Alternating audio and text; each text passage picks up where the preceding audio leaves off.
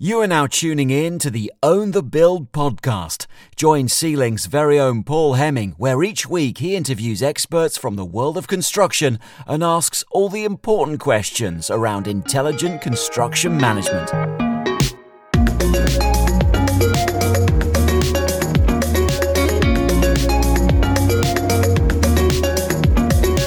Hello and welcome to episode 74 of the Own the Build podcast with me, Paul Hemming. Thank you to everyone who continues to leave us a review on Apple Podcasts. If you haven't, please do. It really is something that I would like you to do, so please do that for us.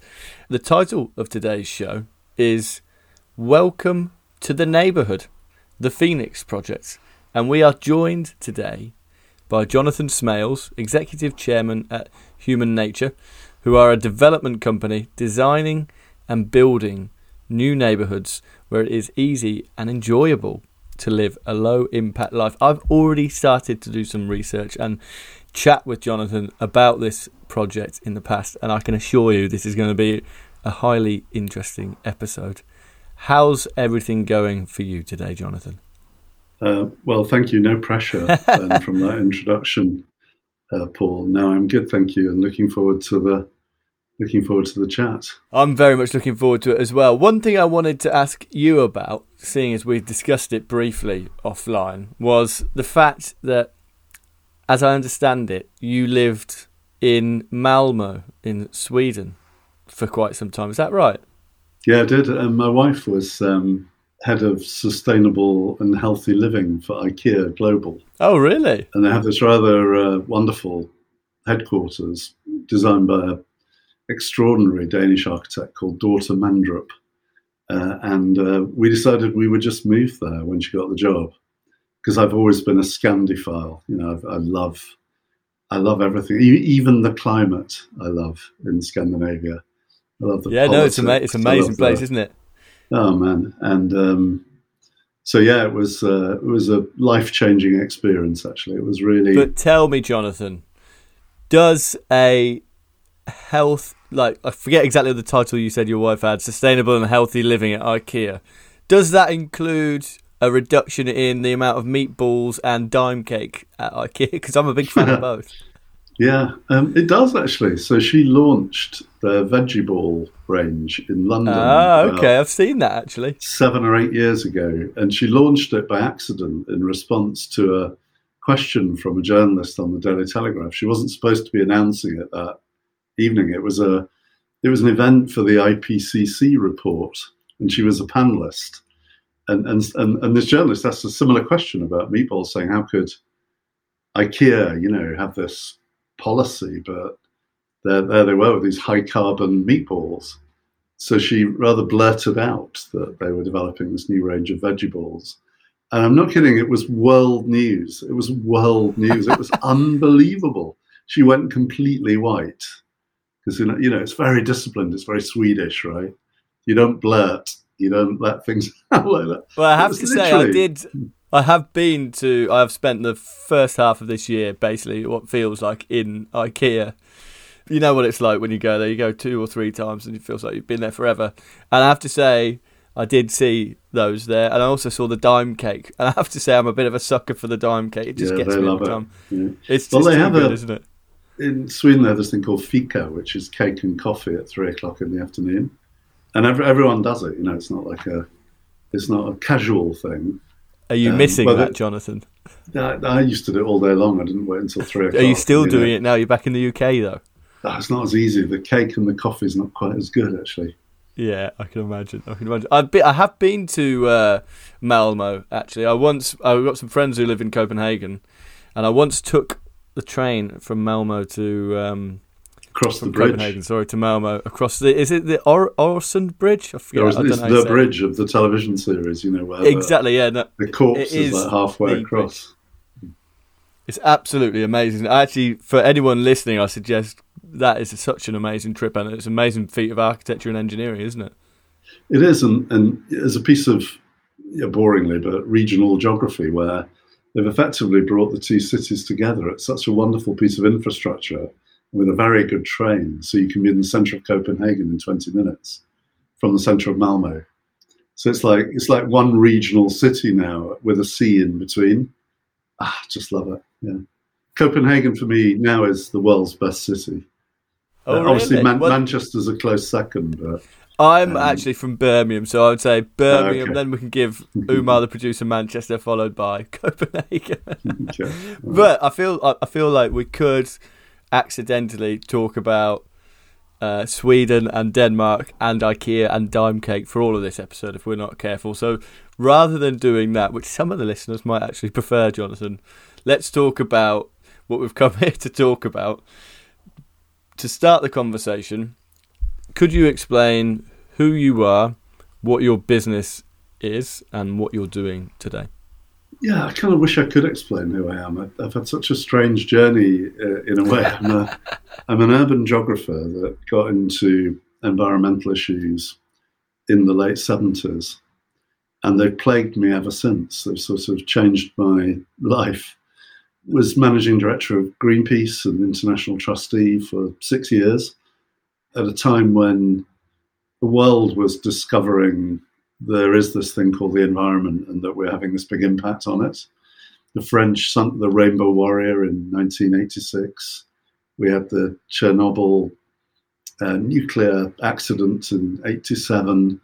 Mrs. Thatcher made a very famous speech at the United Nations about the state of the world's environment and climate change. Uh, we launched our first climate change campaign in 1989. Uh, Greenpeace was growing. It was an incredible time spent 10 years reclaiming coal mines in South Yorkshire with ecological re- remediation and tree planting and building sustainability pavilions and exhibitions, energy systems. Had a consultancy then for 15 years based in London, but working all over the country. So we were sustainability advisors on the Olympics, the Olympic legacy, um, on East Manchester, actually, uh, around the Commonwealth Games Stadium. Um, yeah, worked in, in, in Newcastle, and we were really um, advising landowners and government and local authority and developers on sustainability, how to how to plan and design major projects to achieve outcomes in sustainability. Um, and, and now I'm a developer. So at Greenpeace, we bought an animal testing laboratory as a we just needed a new office. We were growing really quickly, and this building in Islington uh, was available, and it had been an animal testing laboratory. And um, you know, we at Greenpeace we had no idea how to design a refurbishment project or do a green building. No one did really in those days. This was 1989. And so we worked out quite quickly that you just have to have a really good professional team. So, a great architect, the engineer now is like a world famous environmental engineer. That was his first project on his own. And I just loved it. I loved working with design. I loved the tangibility of building, making things happen, not just talking about stuff. And now here we are working on a big scale in in Lewes on a whole urban neighborhood, which is, you know, it's just a, an incredible privilege. Yeah, no, it, it, it completely looks it. And so sustainability has been at the centre, at the heart, if you like, Jonathan, of everything you have done, really. Uh, MD, former MD at Greenpeace kind of speaks for itself, to be honest with you on that. What is human nature? Yeah. Well, human nature, our mission, uh, our our mission isn't about development per se. It's about we, we, we talk about creating a new social imagination and a new idea that that gets into people's heads that we can change the way we live in a good way while arresting climate change and regenerating nature and indeed regenerating society to, to address the kind of social divisions and the, the lack of kind of shared purpose and values that, that seems to exist in this country now. And that working at the scale of a neighborhood, you could do rather a lot on those agendas. It's a big enough scale where you've got energy systems, mobility, services, uh, you design the streets for cycling and walking, urban farming, urban gardening, shared living, shared resources, shared roof space, um, community facilities, vegetarian cafes, IKEA veg- vegetarian balls. Um, Daim cake? If for you, um, you, but really, what it's about is is showing just how why we should mainstream this stuff. It's not it's not a utopian project. It's not. Yeah. yeah. I want to talk to you about kind of like scalability a bit later on in, in the show, but I've I've taken a lot of time to check out the project. I want to learn more about it, but effectively, what you are, so you are a urban geographer turned MD at Greenpeace turned property developer effectively now, but you're carrying out property development rather than on a development by development basis, kind of like a, at a neighborhood level is what you're trying to achieve, and you have this rather large site in Lewes where you are rather than trying to deliver a single scheme or a housing estate, you're trying to create a neighborhood. Talk to me about the neighborhood. Describe it. Well, we start with a big brownfield site, a load of industrial sheds. It used to be an iron foundry. It was a centre of industry. Um, there are a lot of small enterprises on here now, artists, some music studios, a community chef. We're on the edge of a town centre, a beautiful town centre, and we're also on the edge of the countryside. It's that big as a site, seven hectares. And so, in a, in a curious way, you have the best of all worlds. You've got you can walk easily to all the higher order services that you need, and then you can walk at the other end of the site straight into countryside and into the South Downs. It's very compelling. And, and what we're doing is we're creating a modern urban neighborhood. We're creating a, a place with 700 uh, homes, uh, mostly apartments, a smart grid energy system, beautiful streets, uh, three squares, um, a health hub, co-mobility services. One of the what biggest... do you mean by beautiful streets? Sorry, well, Jonathan. So streets are the biggest public spaces that we have. They're, they're, when you add up all the space that's in streets, it's much bigger than parks, for instance. And streets are, are really, you know, they're almost like where where society happens or used to be. And now, because they've become car dominated, we think of them as roads, they're highway engineered, they've got all the clutter of signs and everything around. But you go to some of our finest old towns and cities, and the old medieval street network with all that kind of almost more organic development, which is visually much more interesting, is where people love to be. And uh, they love to be in the street, they, they like walking around. Um, so, so how we, do you make it beautiful? What's it look like? Yeah, well, the proportions. So you have a you have a hierarchy of streets. You've got your primary, secondary, tertiary, and then you're into passages and what, what in Lewes they call twittens, which are these narrow, beautiful, narrow connections between you know between a block or a, a group of houses um, that usually end up in a pub or a park or Ooh, somewhere really yeah somewhere quite alluring. What's beautiful about them is yeah, the proportions, the relationship, landmarks that you're looking at from the street, plenty of places to sit down. Uh, they've got rain gardens that soak up water that runs off the hills, plenty of street trees, uh, bird boxes, the whole urban ecology. It's a place that's. And, and, and the beauty comes as well, I guess, in the diversity you talked about primary, secondary, and tertiary streets yeah, there. Whereas if you think about, thank you, yes, exactly. If you think about the standard new build housing estate, there's a few house types, but then all the streets are the same size, exactly the same spec, aren't they? Yeah, so. And it's just yeah, same, right. same, same, isn't it? And it's the it's same. Just tarmac and exactly, and yeah. And it's yeah. the same in so this Manchester is, and Birmingham or wherever, the, the, right? Yeah, there's no there's no parking on the streets uh, here apart from blue badge parking for people with disabilities. So all the, the, the, car parking is very little of it, by the way, but is centralised in one place at the edge of the site by the main road, and so it, it's incredibly walkable. So there's a probably the world's most famous urban designer living today is a is a Danish uh, architect, Jan Gehl, uh, lives in Copenhagen. Uh, and he's worked had to get back to um, Scandinavia in some shape or form, didn't we? yeah, completely. And and Jan his most famous book is called Life Between Buildings. And that's what this is. You, your, your master plan is about the life that happens in the streets and the squares. Uh, and the beauty comes from the people, it comes from the diversity, the social interaction, the, the, the informal encounters, just seeing other humans the diversity of people. And so, how do you, how do you get around? You, you you talked to me offline about the, the three minute neighbourhood, as as you yeah. call it, and you've yeah. talked about having diverse um, array of streets, different types of streets, and no cars unless it's blue badge. All the cars are not off site, but on the site's edge. So how yeah, how do you right. get around? Well, I mean, it's all walkable. It's um, it's three minutes from one end of the site to the other um, for an able-bodied person. Otherwise, you can be on an electric bike, an electric cargo bike, which you can borrow or hire from the from the central mobility hub. But yeah, w- walking and cycling are the new alpha means of movement in, in urban places.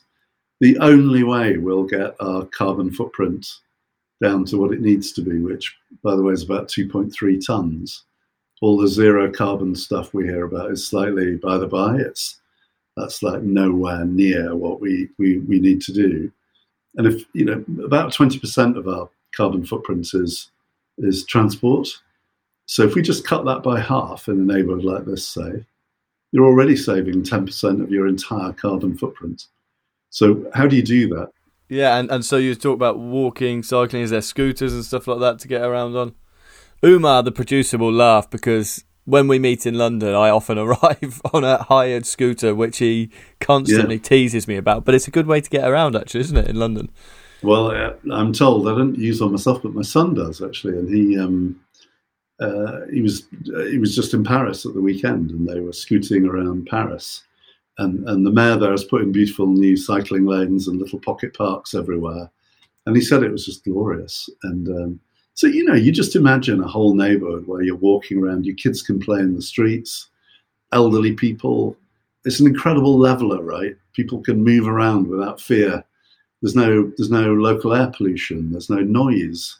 It just is a place for people. It's it sounds amazing and unbelievably we're already at the end of the first half here, Jonathan. But after the break, let's I want to talk to you more about kind of house types, architects, how it actually all kind of fits together. But let's do that right after this break.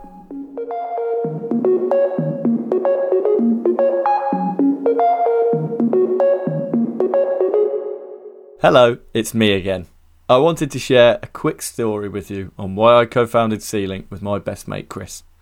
Chris and I, we're both QSs, and this is going to sound sad, but one night we were sat in the pub talking about subcontract tendering and we realised the industry had a problem. Number one, procurement was too paper based. Number two, it was too time consuming, and every QS had their own unique way of doing things. And number three, perhaps most importantly, if you want to competitively tender, you need to know hundreds of the best subcontractors. We simply didn't. That's why we created C-Link. It's software to solve subcontract tendering. We wanted to remove these challenges and help the industry get better. So if you, or someone you know tenders with subcontractors, you've got to see our software. Head over to our link www.get.c-link.com forward slash podcast to find out more. I will include it in the description box, so again, there's no excuses. Now, let's get right back to the show.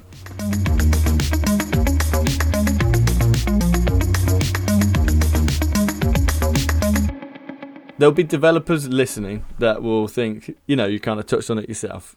Utopian. This sounds brilliant, but how do we make this? Sounds like a great place to live. Sounds like it's going to be.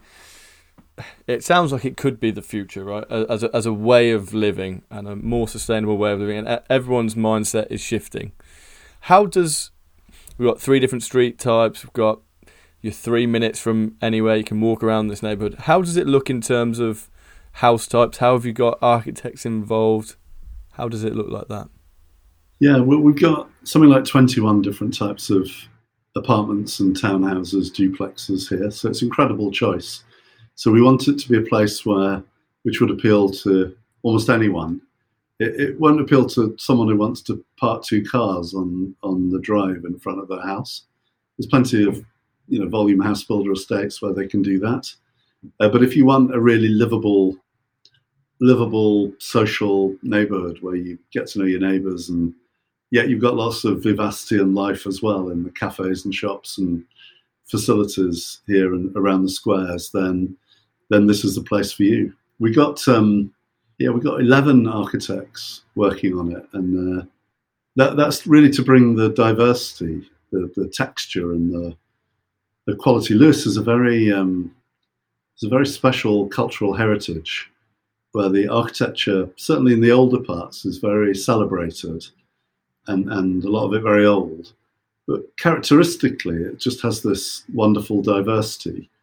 And we're trying to capture that, but without being pastiche by using lots of different architects. Because if you think, you know, again, we come back to some of the finer places, that they're not, elegance isn't really the thing. You know, you don't want something that's not Regent's Park. You don't want it. People are different now, right? There's lots of different types of tastes and you know judgment about what people like, and so we're just offering lots of choice in a very grainy, textured place, really kind of rich aesthetically, and um, that's that's our objective. It's really interesting because I mean it's it's an amazing objective, and we had chap on the show fortnight ago, three weeks ago, who is a custom build developer. He was talking about the fact that and I'm going to misquote the numbers as I always do, but something like 90% of new build homes in the UK are delivered by seven companies. Therefore, the diversity in portfolio and housing stock simply isn't there. Which everything that you you are describing, Jonathan. So you're describing a place where there's 21 different house types designed by 11 different architects. There is a richness in the diversity. It's and there's three different street types. Your the mobility is totally unique. It sounds to me like an amazing place to live, and I can imagine that it's not going to feel like the stereotypical new build housing estate that we all know. My question, though, I guess, is the 11 architects, the 21 house types, it's kind of the opposite model of the new build house, which is three or four house types, same across the country. You've got mass, you get economies of scale, you churn them out, you make loads of money, right? I'm not saying that is the way that we should be operating. You've talked about shifting mentality and social imagination, all wonderful things, but how do you make it happen? How how do you make it commercially viable to have 11 architects, 21 else types, and three types of road. I can't. That's what I'm struggling to get my mind around. Yeah, sure. Well, look, I mean, the volume house builders are in many ways not angels, but they're very rational and logical. They pay an absolute fortune for land uh, up front because everyone knows that they can build cheaply. And so the money goes, a lot, too much money goes into the land in the first instance. So the landowners, and, and you know, the big agents like Savills and Co., they, they work with the landowners, they know exactly what a Taylor Wimpey or a Persimmon can build for. That they know that they want to make you know 25% profit on their development, where you know we'll work for a lot less than that because you know we don't need that that that kind of scale of profit. It's enough. So it isn't actually that much more expensive in the end because you're not one you're not paying as much for land, and secondly it's definitely more expensive to build, but I'll come back to that in a minute because we have to standardize our construction systems behind the facades of the, the architecture. So every building isn't wholly bespoke. It's a, a, a, an engineered timber exoskeleton that is essentially cut by robots in Switzerland, Austria, or Finland. Uh, Scan- oh, that's not Scandinavia uh, technically, uh, yeah. is it? Finland? Well, no, I think it is. And um, is it? And then we make um, the intention is to make local timber cassettes on site with natural materials, including Sussex timber, actually, of which there's a there's a great deal. But we, you know, we need a better timber industry in this country. It's more of a kind of folksy thing, and mostly in Scotland. But Sussex is the second most wooded county in England. So, and then the other thing we do is we, we work with density, and actually people density with amenity, and when it's really well designed, people love it. it it's a more urban experience for sure. Uh, but you know, we need to use brownfield land really wisely. We need to use land generally really wisely in a when, when we've got a nature crisis, not just a climate crisis. We need more shared living. So the density gives us an advantage as well. And then, yeah, not everything is individual. So 21 types, but the construction systems are probably four types. Uh, and the, the, the honing of that while you're designing with world class engineers and world class timber specialists is the key to cost effective construction. So that, that, that's your answer. Slightly less profit, pay less for land, uh, work with your landowners, a bit denser, more urbane, more quality, compact living, more ethical profit. About works out, but no, we we we can't. The list is endless. Yeah. That is really interesting, though. What you're saying about the big house builders and the land agents and how they are paying more front end. That does make a lot of sense. It's it's fascinating. It is really really fascinating. Do you see how do you? This is the first development of this nature that you have done. Is that right? Yeah. How do you see it scaling? How do you see it rolling out then beyond just the Phoenix project? In in a number of ways. So we have three parts to our business. One is large scale development. So we're looking for other opportunities at the neighbourhood scale. Uh, we're looking at new settlements, um, you know, small town scale, which we have a slightly different model for. Uh, we're developing typologies, methodology, methodologies, construction systems within this project, which can then be transplanted into any neighbourhood anywhere. Engineered timber apartments, which are regenerative. They're not just carbon neutral or they don't, they, the embodied carbon is turned around. It actually is taking carbon out of the atmosphere.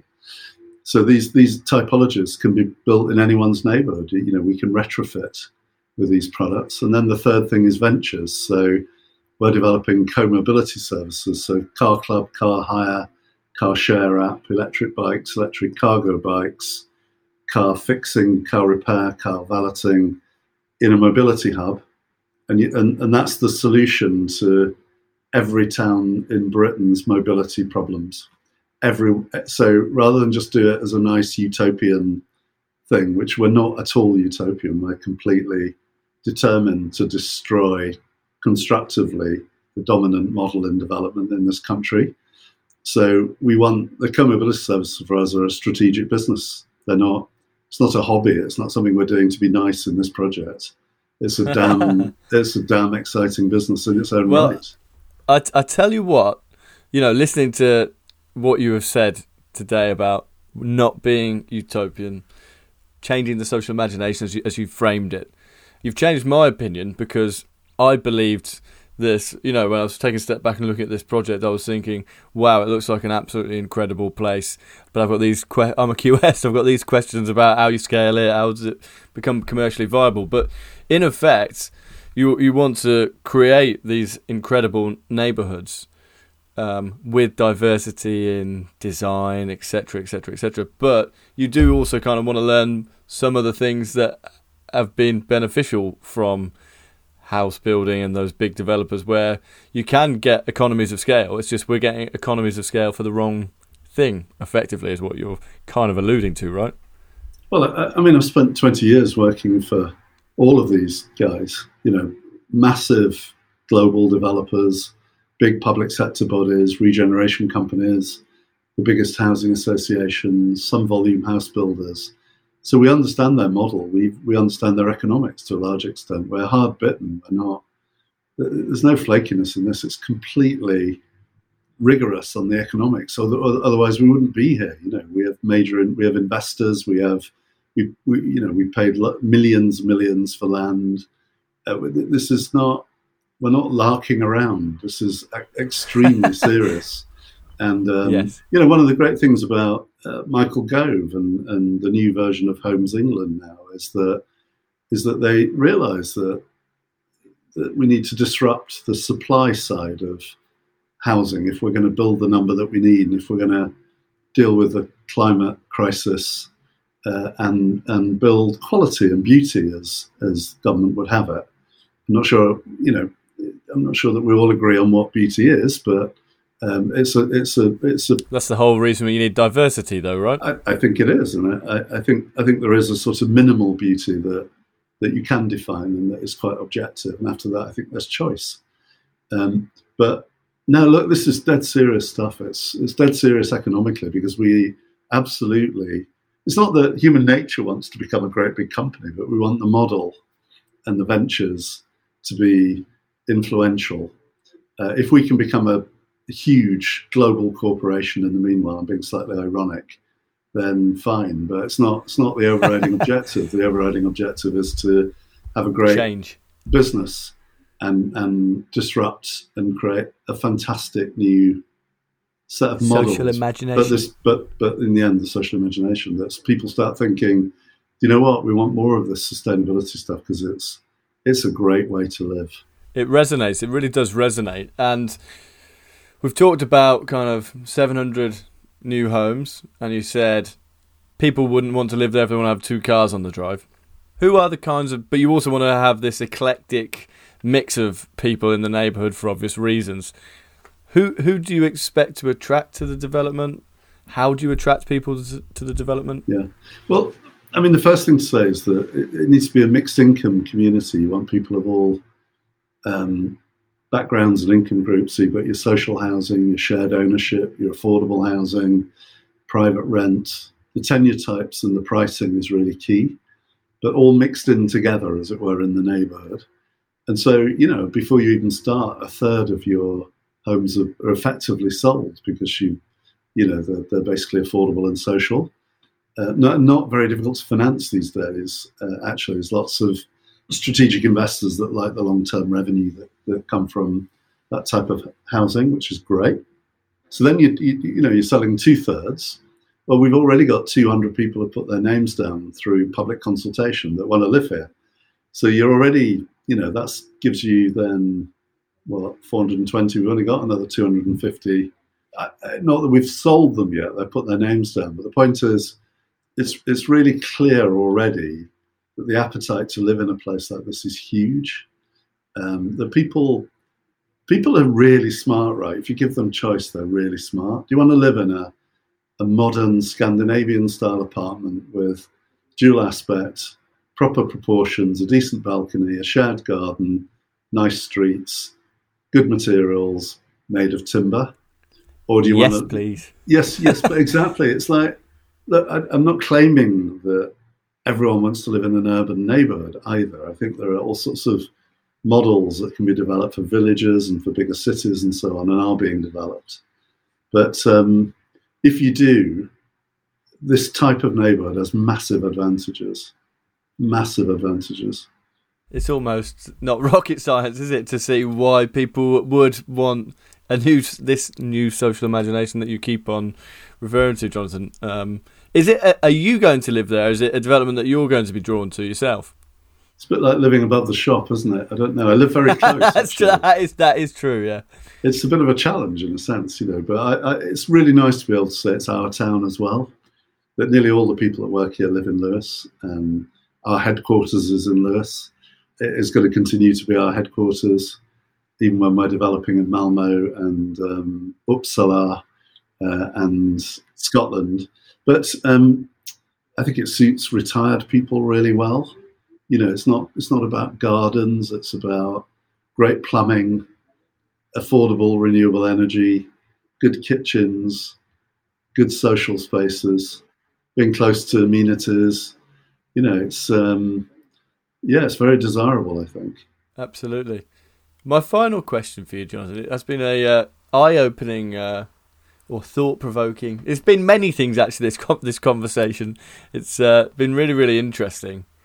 As someone at the heart of this sustainable business, as someone previously managing director at Greenpeace, are you personally optimistic about our future in response to everything that's going on with the climate. How do you feel about it?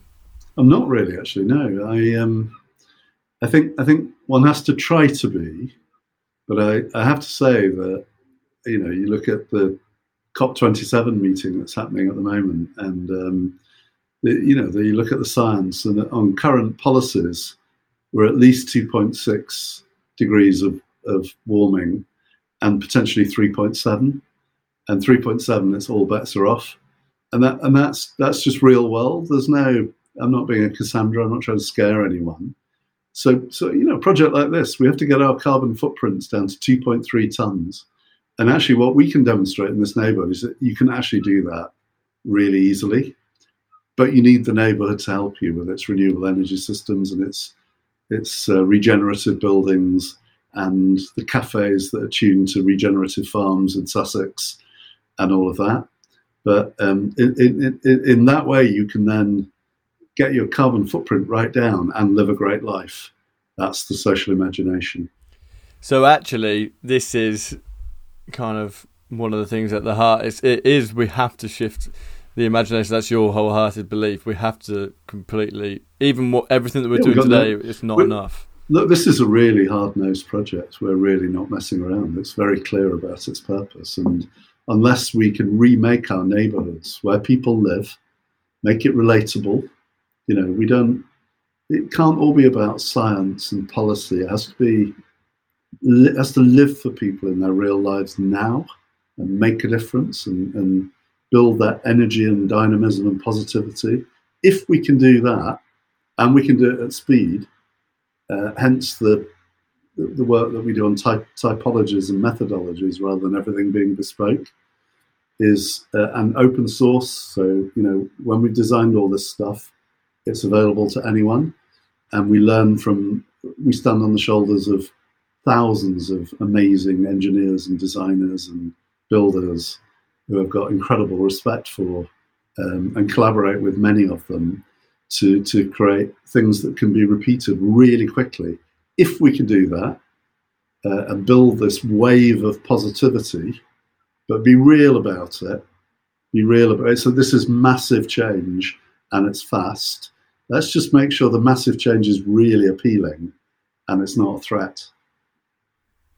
Well, I am wishing you all the best in your endeavours um, with it for every reason, uh, for obvious reasons. Sorry, it seems to me like you are really championing potential change for us, and you've shifted my mentality just in this conversation, Jonathan. So. Thank you very much for coming on the show. I'm going to share details about the project and about your business um, so people can go and have a look in the description of the podcast. And thank you so much for coming on the show. Paul, it's been a pleasure. Thank you. Thank you so much. And guys, as ever, I will speak to you again next week. Have a good week ahead. Cheers.